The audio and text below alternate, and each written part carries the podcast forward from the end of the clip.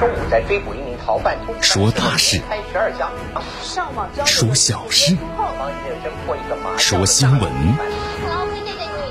每天早八点，江南说新闻，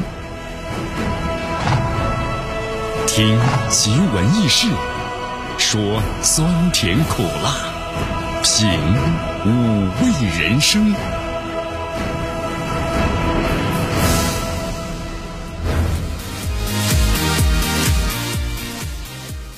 今天呢是周一，新的一天呢开始了。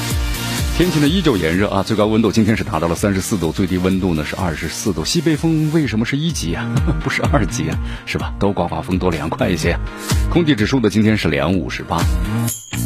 好，简单看了一下天气预报啊，说明天后天的话呢，应该可能会有大雨了。好，今天略微偏热，还是注意一下衣物的变化。今天整个天气呢是多云，高温橙色预警啊，所以外出的朋友们一定要注意呢防暑。好，我们来关注一下今天江南说新闻的主要节目内容。首先呢，我们一起进入的是资讯早早报，资讯早早报，早听早知道。美军在中国周边呢动作频频，现在航母巡逻机同时呢昨天呢出现在东东海还有南海。中国驻菲律宾大使呢发言，美国炫耀武力干涉南海的问题。今天的今日话题呢，将能和咱们收机前的听众朋友们，那么将一起呢聊一聊的是。搞清洁网络，蓬佩奥，你不记得斯诺登了吗？是不是？好，那话题中超联赛继续进行啊。那么这一轮比赛的结果怎么样呢？关注我们今天的今日话题，为大家揭晓。好，以上就是今天江南说新闻的主要节目内容。那么接下来呢，我们就一起进入资讯早早报，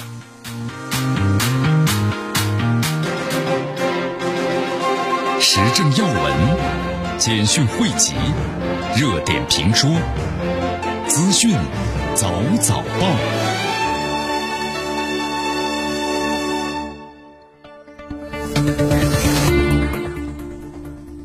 资讯早早报，早听早知道。以下时间呢，欢迎大家继续锁定和关注江南为大家所带来的绵阳广播电视台 FM 九十六点七新闻广播。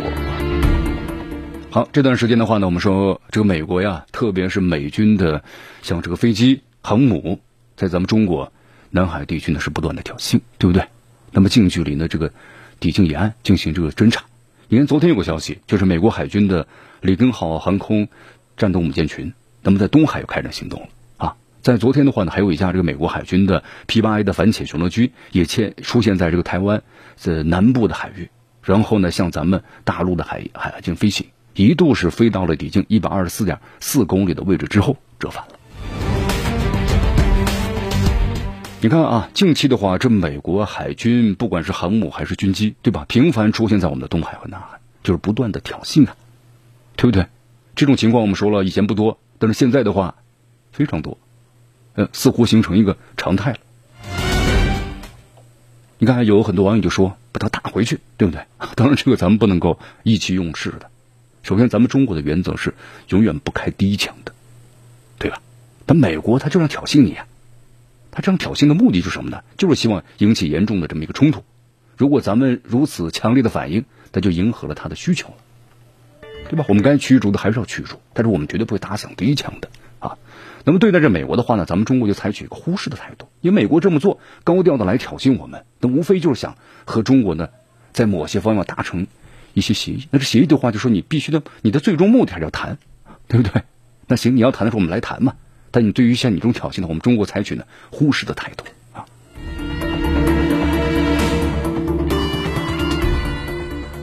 好，不过话说回来了啊，我们说了一个国家还有地区的稳定是需要共同努力的。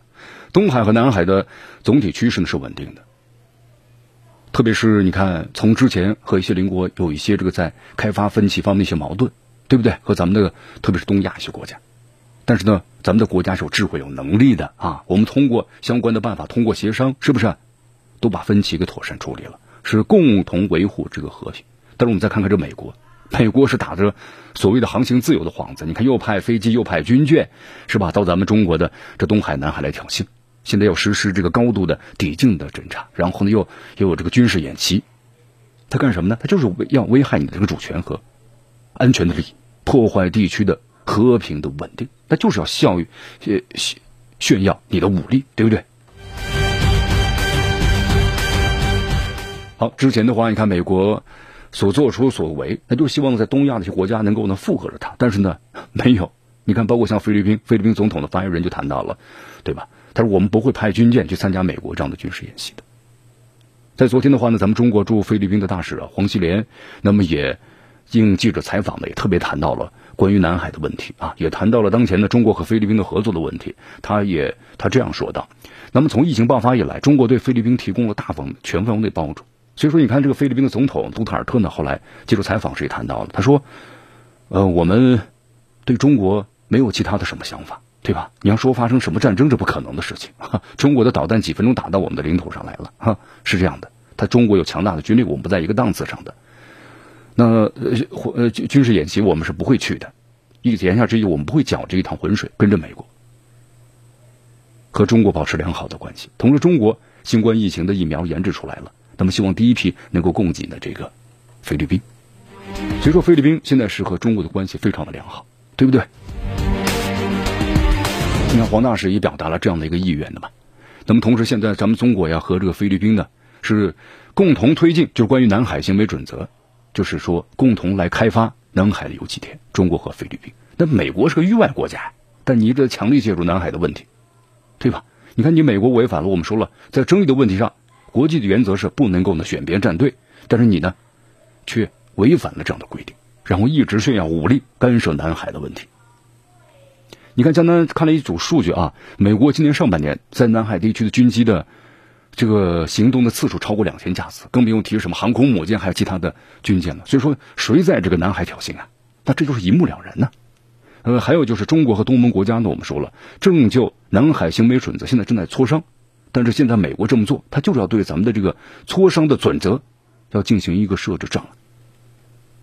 我们说了，家里人有分歧是很正常的，但如果外人想我们提供帮助，对不对？你想要提供帮助是好事但你要挑拨互斗的话，那这就别想了啊。那么，叫质疑你真实的意图到底想干什么，是吧？好，继续锁定和关注江南为大家所带来的资讯早早报。迎着晨光，看漫天朝霞，好的心情，好听的新闻。走进江南说新闻，新闻早知道。与江南一起聆听江南说新闻。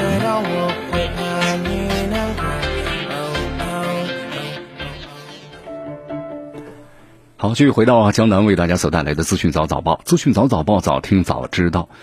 刚才呢，咱们介绍了一下啊，其实咱们中国现在和东亚，我们说了和东盟的话。咱们这个经贸合作，其实今年上半年的话，和美国的经贸合作是下跌到了最低点，然后和东盟的话，我们说了是上升到个最高点了啊。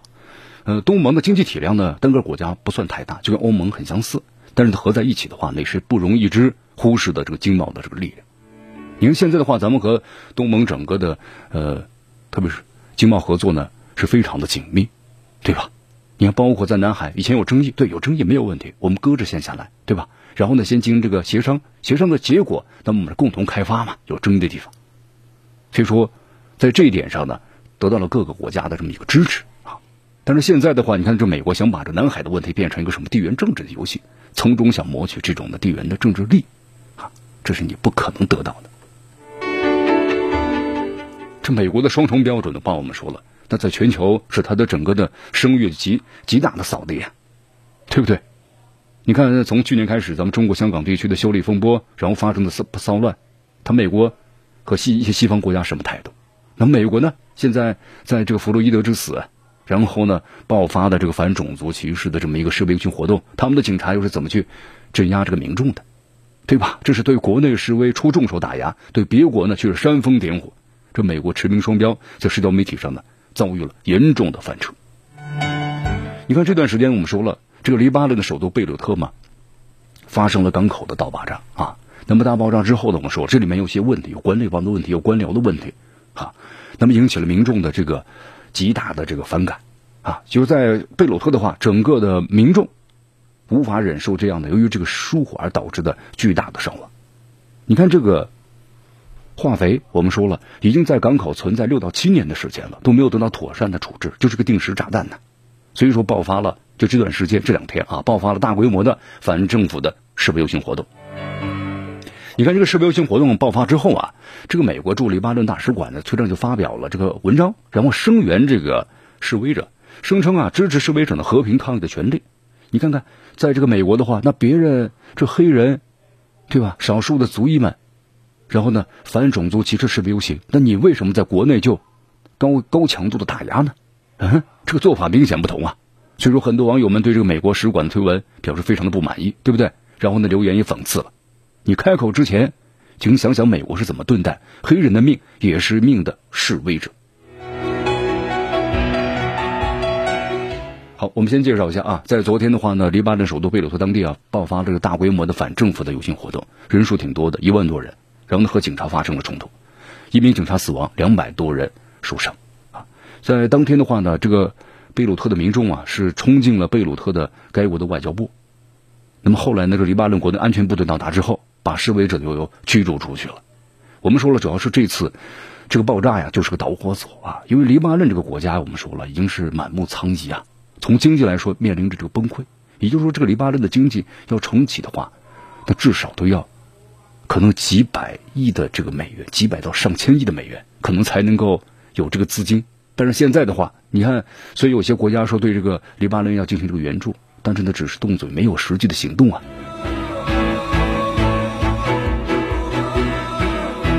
而且这次的话呢，这个港口的大爆炸，它所需要的资金刚好又是这个黎巴嫩呢整个经济的重启的资金。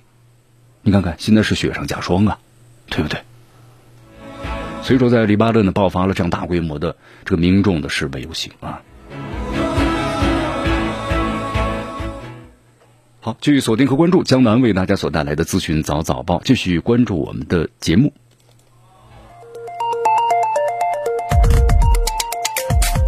好，接下来咱们再说一下关于这个猪肉啊，猪肉的问题。这段时间，如果朋友买肉就发现了又涨价了，对吧？那天去菜市场买肉，哎，怎么感觉以前的同样的大小的一块肉，怎么这个价格又涨上了些，多了一些呢？一问说价格呢又上涨了啊！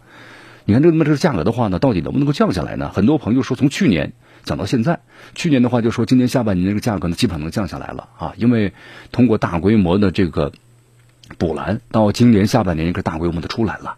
那出来之后的话，价格自然就恢复到以前的价格了。但是我们发现这价格涨起来之后，要恢复到以前的价格，好像似乎还有点困难呢，对不对？现在基本上又接近了一公斤三，呃，一公斤是六十块钱了啊。所以说这个价格上涨之后啊，你看这个我们说从事猪肉销售的这些人员的话，就发现呢，其实销量跟往年比还是明显的都减少了。好，为什么这个价格又开始上涨了呢？呃，这里为大家介绍一下吧。其实我们说这段时间呢。多地强降雨，然后养殖户呢，呃，销售量的减少了，都在观望，那么就加剧了这个猪肉啊，我们说过季节性的供应就变得很紧张了。这是呢最主要的问题。当然我们说了啊，咱们中国呢以这个猪肉啊，我们说了为主要的这个肉类的食用的品种。你看有很多朋友说嘛，虽然有其他的，比如鸡鸭鱼啊等等，但你吃起来总感觉不是那个味儿。毕竟是这么多年了，是吧？上千年啊，这历史文化。他们都是吃这个猪肉，所以说你突然一下不吃猪肉的话，你感到还是非常非常的不习惯啊。那么这个猪肉市场能不能尽快的改善呢？同时价格降下来呢？我们再来分析一下啊。好，现在的话呢，咱们中国你看，第一就是关于这个非洲猪瘟疫。非洲猪瘟疫的话，我们说了一旦是在一个地区某个点发作的话呢，它周方圆多少公里之内就必须要全部要清除。所以这个对咱们中国养猪业啊这个损害是非常大的。那么其二的话，我们就说了，就是。关于环保的问题，这个环保问题是个大的问题，这个是不可能逆转的。你看，我们说了，像这个养猪，或者在广大农村地区，咱们的散养，它对环境的污染是非常大的，对吧？你看我们在做那个航风热线节目当中的时候，他经常就有投诉啊，农村的这个养猪、养鸡、养鸭等等，对吧？排污的一个问题，影响环境是非常大的。所以，咱们中国现在呢，我们说了，咱们改革开放前四十年是粗放型的，现在咱们经过一个高质量的发展呢，特别是环保的问题，要青山绿水了。对吧？所以现在可能有短痛，你包括养猪业也是。那么由于环保，咱关停了很多的一些养殖场在省内，你必须要搬移这个地方，避免对环境造成这个污染。那么所以这有一个一个搬迁和重建的一个过程。所以在以后的话，散养可能会越来越少。那么更多的什么呢？就是大规模的养殖场。好，但是大规模的养殖场呢，在环保的问题上，我们说重建选址，这是需要有一个问题的啊。好，在这方面的话呢，我们也希望，第一是咱们这个非洲猪瘟疫的问题，这方面咱们做好一个防范，对吧？然后就是关于这环保，环保之后呢，对养猪的问题上，咱们国家呢也要提供的必要的一些支持，是吧？那么这样的话，我们预期可能在明年年年底会有好转，否则这个猪肉的价位呢，可能一直要徘徊，对吧？有时候会降下来，有的时候又会升上去。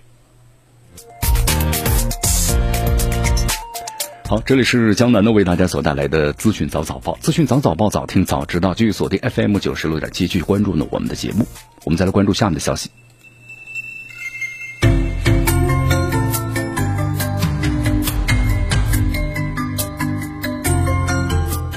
好，我们再来看一个新闻链接啊，就是在今年的七月二十八号的时候啊，咱们中国呢香港特别行政区的行政长官。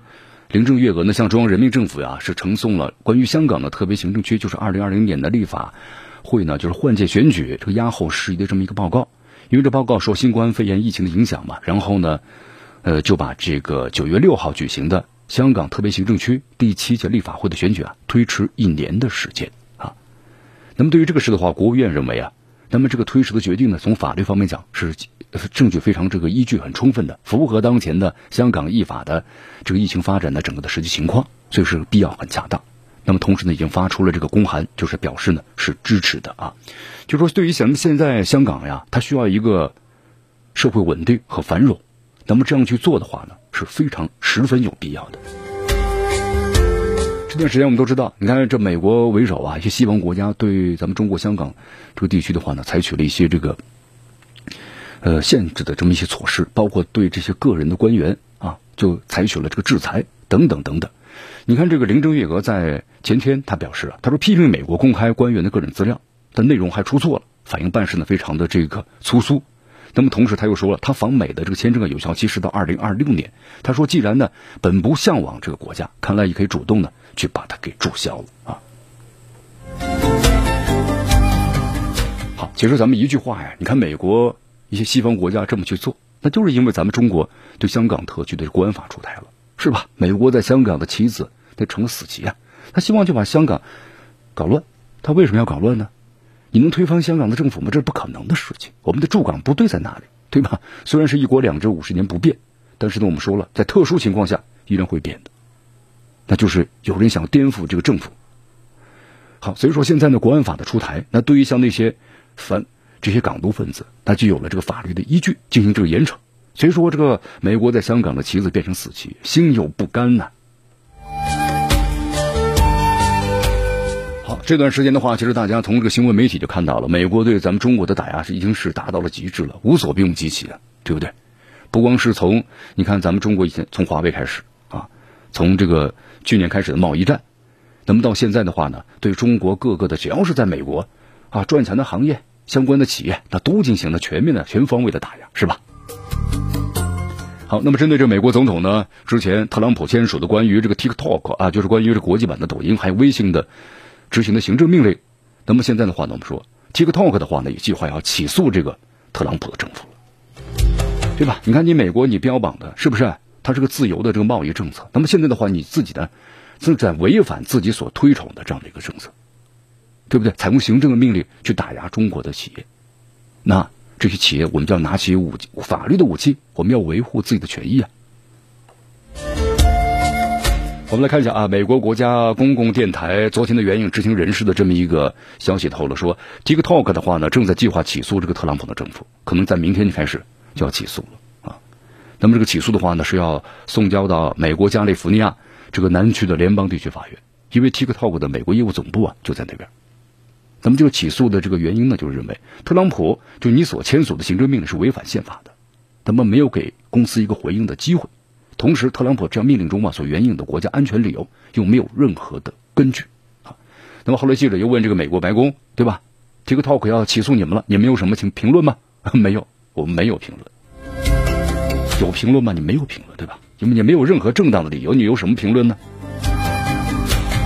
你看美国政府这种我们说了很粗暴的做法呀，被咱们中国外交部的发言人王文斌呢斥为是赤裸裸的霸权行径。对呀，你看这美国现在就是，就像华为以前说的，我们就是一家民营企业啊，但你美国是以国家来来打击我们一个民营企业，现在你美国不惜损害美国广大用户公司的权益，你是把一己的私利凌驾于市场的原则还有国际规则之上啊？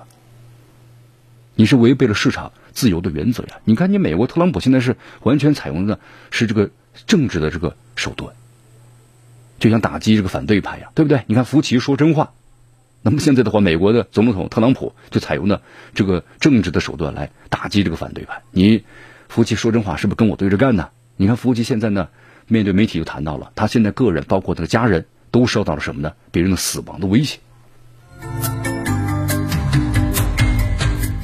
好，但是我们说了啊，特朗普这么做的目的，那就是要怎么样呢？希望自己能够在今年总统选举真的是连任，同时对中国不断的打击和抹黑，能够呢获得更多的支持率，是吧？所以采取了这样一种的行政操作和政治打压。但是我们说，最终结果肯定要自食其果。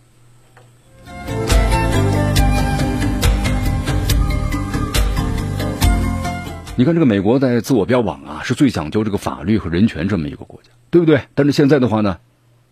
你们所作所为呢？你看这个自动跳呃字节跳动在声明中这样说道：美国总统最新颁布的行政命令没有遵循的正当的法律程序，对此感到呢非常的震惊。那么声明认为这项命令是开了一个呢有违表达自由和开放市场的危险的先例。如果美国政府不能够给予公正的对待，那么字节跳动就要诉诸美国的法院。好，当然我们说了，这是美国总统特朗普现在的一己这个私利，对吧？为了自己能够连任的话呢，对中国不断的打压，因为不断的打压，他能够获得更多的支持率。从这个角度来说呀，美国他打压的话呢，看咱们有这个媒体曾经分析过，就说呢，在某些方面，只要是谁领先于他们，他们就要打压谁。啊，其实现在的话呢，也不一定是这样的，对不对？你看他现在主要是对中国经济要进行打压嘛，咱们中国最赚钱的企业，没有毛病，他都要跟你说有毛病。对吧？嫁祸诬陷，这种美国的惯用的手法。我们说了，像这个字节跳动的话呢，起诉起诉这种姿态呀，总比你跪着打好得多，是不是？那么总有这个企业，对你美国标榜你是法律法治最健全的这个国家，是吧？那我们就一起来用这个法律来维护嘛？对呀，咱们就一起玩这个游戏嘛。同时，你看，我们说了，字节跳动的话呢，其实从前两年开始就已经是完全迎合美国的需求了。什么需求呢？对你说我有问题，什么安全的问题，那我就各个方面都改吧。结果这个并不是安全的问题，对吧？不管你怎么做，你看美国现在，它就是它一个目的，就是要打压你啊，而不是你的任何的这个反应。所以说现在的话呢，对于这个 TikTok 来说的话呢啊，那我情愿站着当这个悲情的斗士，对吧？也不能跪着拿不到钱，站着呢还赚不到钱。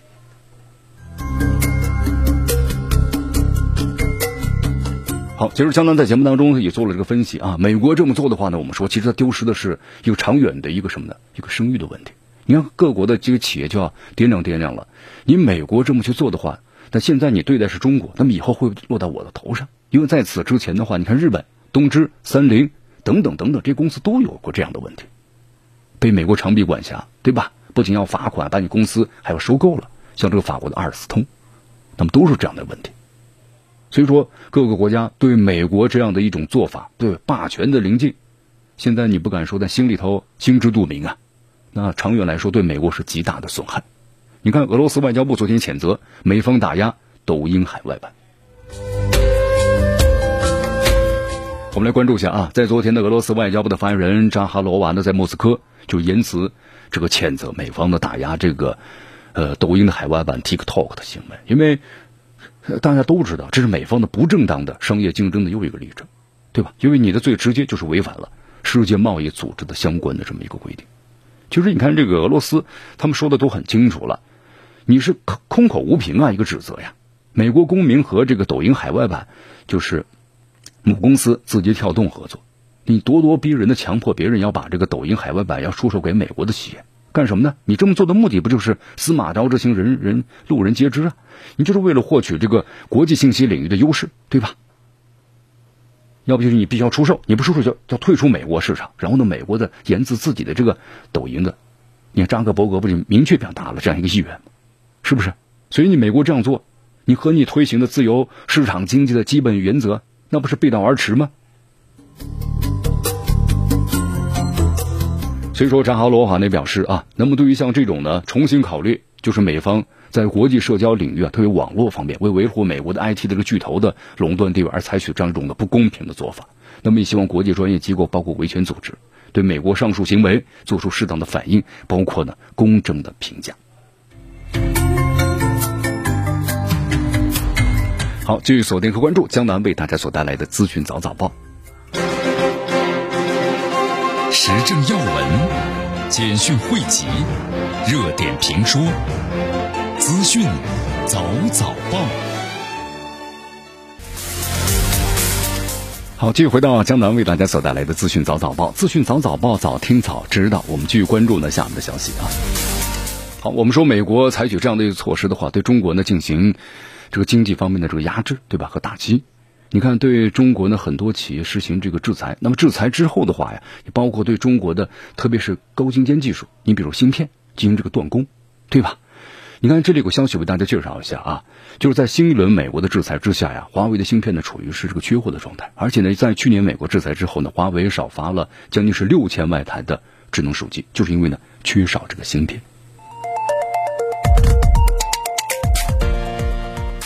好，但是我们说了。这种做法的话呀，那也是，呃，我们说了，自损咬八百呀，对吧？伤敌一千，自损八百啊。美国这样的做法，你看这个美国的芯片巨头们，江南在节目当中以前曾经做过一个介绍嘛，就是美国芯片巨头那都是已经高高在上的呀，掌握这个高尖端的技术。那么中国的这个，特别是 IT，特别是咱们的手机产业在不断的发展之后呢，当时和他们就谈判，对吧？要购买这个芯片。那当时谈完之后，你看像一些欧洲的一些这个大的公司啊，所购买芯片，一般最高就一万枚的芯片。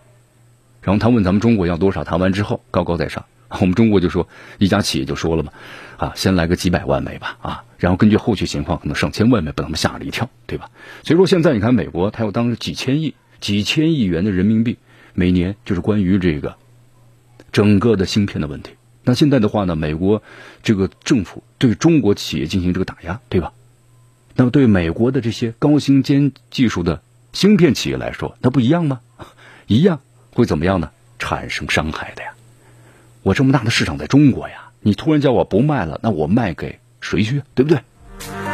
所以说，昨天有个消息啊，英国路透社呢就援引着《华尔街日报》的报道，说美国芯片的这个巨头呢，高通公司正在游说特朗普政府，对吧？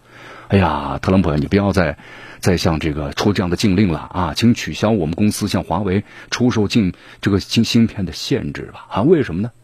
现在美国针对华为的相关禁令，可能会把价值呢高达八十亿美元的市场拱手让给高通的海外竞争对手。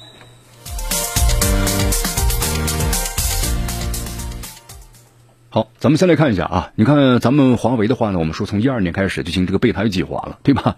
其实也做了很多的研制，然后在从去年美国对这个华为打压的时候呢，这些备胎就正式的转正了啊。但是我们说了，现在这个美国要对咱们。关于能够生产和制造芯片的一些企业也加入了制裁的名单，就是你要对给中国生产的话，那就要制裁你。你看咱们台积电嘛，主要是在台积电，对不对？之后还有三星，但这些公司现在都不敢合作了。所以说你有相关的技术，但是没有相应的生产的设备，那现在的话就有一些这个问题了。所以说你看，在这个华为的消费业务 CEO 余承东，那么在中国信息化百人会二零二零这个峰会上的这样表示。那么今年秋天呢，将会发布新一代的关于旗舰机 Mate 四零，那么搭载这个华为啊为自己的麒麟芯片，但是也特别说了，那么麒麟芯片呢，其实由于第二轮制裁在九月十五号之后啊，去年就没有生产了啊，那么这可能是麒麟高端芯片的最后一代了，绝版，因为现在呢，国内的半导体的工艺啊还没有赶得上。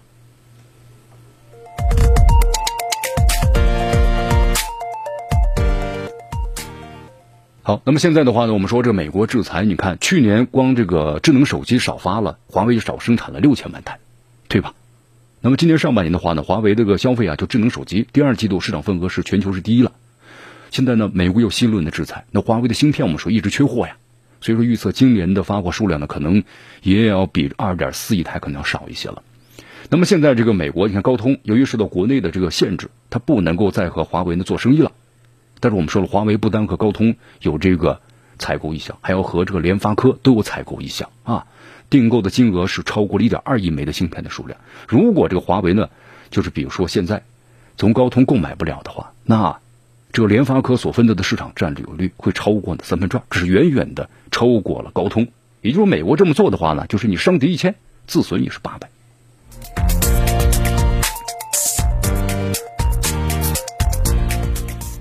好，其实你看，我们在这个打贸易战的时候啊，就大家发现了，咱们不能光凭这个意气用事啊。科技真的是第一生产力，我们就特别发现了，真的是吧？是这个道理。你关键时刻，你没有技术的话，就被别人呢卡这个脖子啊。还好咱们中国的这些高科技企业还是有危机意识的，是吧？你看，包括像这个啊，华为鸿蒙操作系统备胎的诞生，芯片技术呢也在逐步的赶上了。你看。其实这些垄断，我们说了，美国的这些高端的芯片的企业，你就是停止向中国了供货了，但是你们也难受啊，因为我们是你最大的客户啊，对不对？所以说没有压力就没有动力。你看咱们中国呢，从建国是吧，到现在高科技一直备受呢是美国为首西方国家的封锁，但是咱们中国现在啊，科技呢和经济，我们依然呢照样的阔步向前。所以说加油，咱们中国。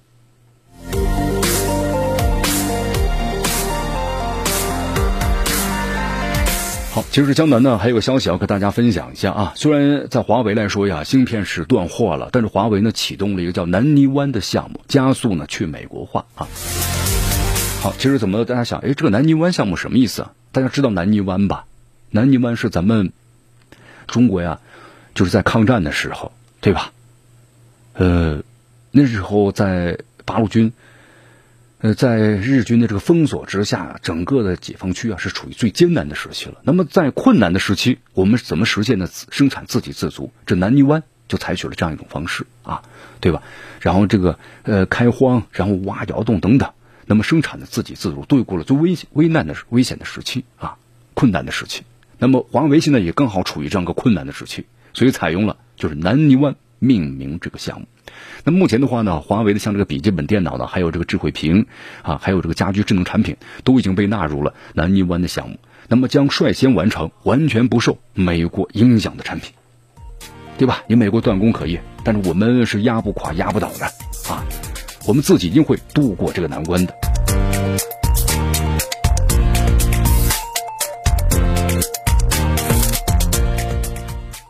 好，其实江南在想啊，你看这美国现在新冠疫情的话，完全都还没有控制住，是不是？完全是深陷泥泥沼啊。但是现在的话，你看，主要精力呢，你不放在国内的抗疫上，那么对中国无所不用其极。而且最近又爆出了新的一个状况，什么状况呢？你看，美国疾病预防控制中心表示啊，在亚特兰大几栋办公楼的这个供水系统里，又发现了军团菌。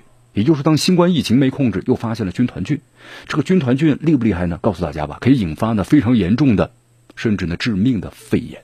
如果医治不及时，死亡率高达百分之四十五。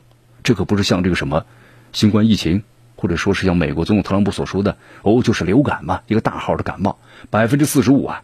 你看平常的这个美国流感的话呢，死亡人数一年下来的话呢，从九千多到四万左右。那么现在的话，新冠疫情对吧，已经达到了将近十五万了。那么如果要是军团菌没有得到有效的这个治疗的话，或者控制的话，那死亡率高达百分之四十五啊！有美国三亿人口，可能有一亿多就会死亡了。这是美国民众能够接受的吗？不可能接受。好，那么同时根据了解的话呢，在美国多地啊都出现了军团菌啊。那么据说这个军团菌的话呢，如果在自来水啊长期停滞不用，其温度达到呢就是二十五到四十二度的时候，就非常有利于细菌的生长和繁殖。所以说军团菌的这个危害呢是非常非常大的。那么在这个美国军团菌的死亡率目前的话呢大约是百分之十啊。那么新冠肺炎的死亡率预估呢是百分之一。那么如果要是军团菌全面爆发的话，那对于美国来说这是一个根本不可能接受的现实。但是现在的话呢，全美近五十个州出现了，有这样的一种情况。好，所以说美国不要再瞎操心别国的事情了，还是安安心心的把自己的国内先搞好吧。啊，我们再来到日本，日本的话呢，最近连续五天呢新增超过千例啊，就是关于新冠肺炎，安倍呢也发言，极力避免再次进入紧急的状态。你看，我们说了，像日本的话呢，对于新冠肺炎一直采取来比较严格的控制啊。那么之前的话，为了整个东京的奥运会，能够在本来是今年七月份如期举行，所以说当时采取了一些措施啊，制造了一种表面的平安，对吧？我记得三月份赏樱花嘛，然后呢，很多的市民走进了这个公园里头，其实那种是一种非常不安全的行为啊。所以到现在的话，你看日本在这段时间新冠肺炎的这个病例啊有所这个增加了，所以说安倍晋三呢，你看也特别谈到了啊，再次宣布进入呢紧急的状态，以避免对经济造成的冲击。好，我们说了啊，日本现在受经新冠肺炎疫情的影响还是蛮大的，因为现在在整个日本的话，第二季度国内生产总值下降了百分之二十，就是由于这个新冠疫情的影响，而且呢是美国次贷，就是次信贷危机以来最大的降幅了。那么这样的话，老百姓就怨言啊，所以说你看安倍晋三的话，这段时间有点头疼，包括日本的民众啊，就说干脆把明年的这奥运会都取消算了，因为现在投入如此之巨大呀，投入这几百亿美元。同时，明年呢才能开，对吧？延期了，延期之后，希望能够对开奥运会，就希望对日本的经济能够有所这个提振。但是，像这如果要取消的话，那真的是对整个安倍晋三或者对日本的经济来说，又是一个沉重的打击。投入了这么多的巨大的成本，但这奥运会还没举办，这是不可能的事情啊！所以说，现在的话呢，在整个的日本平衡好经济和社会生活，那么政府计划在疫情结束之后啊，要修改相关的这些法律。好，以上就是今天的资讯早早报的全部内容啊。那么接下来咱们就进入今日话题，咱们谈一谈关于清洁网络的问题啊。蓬佩奥不记得斯诺登了，因为这是蓬佩奥提出的清洁网络，自己却在污染网络。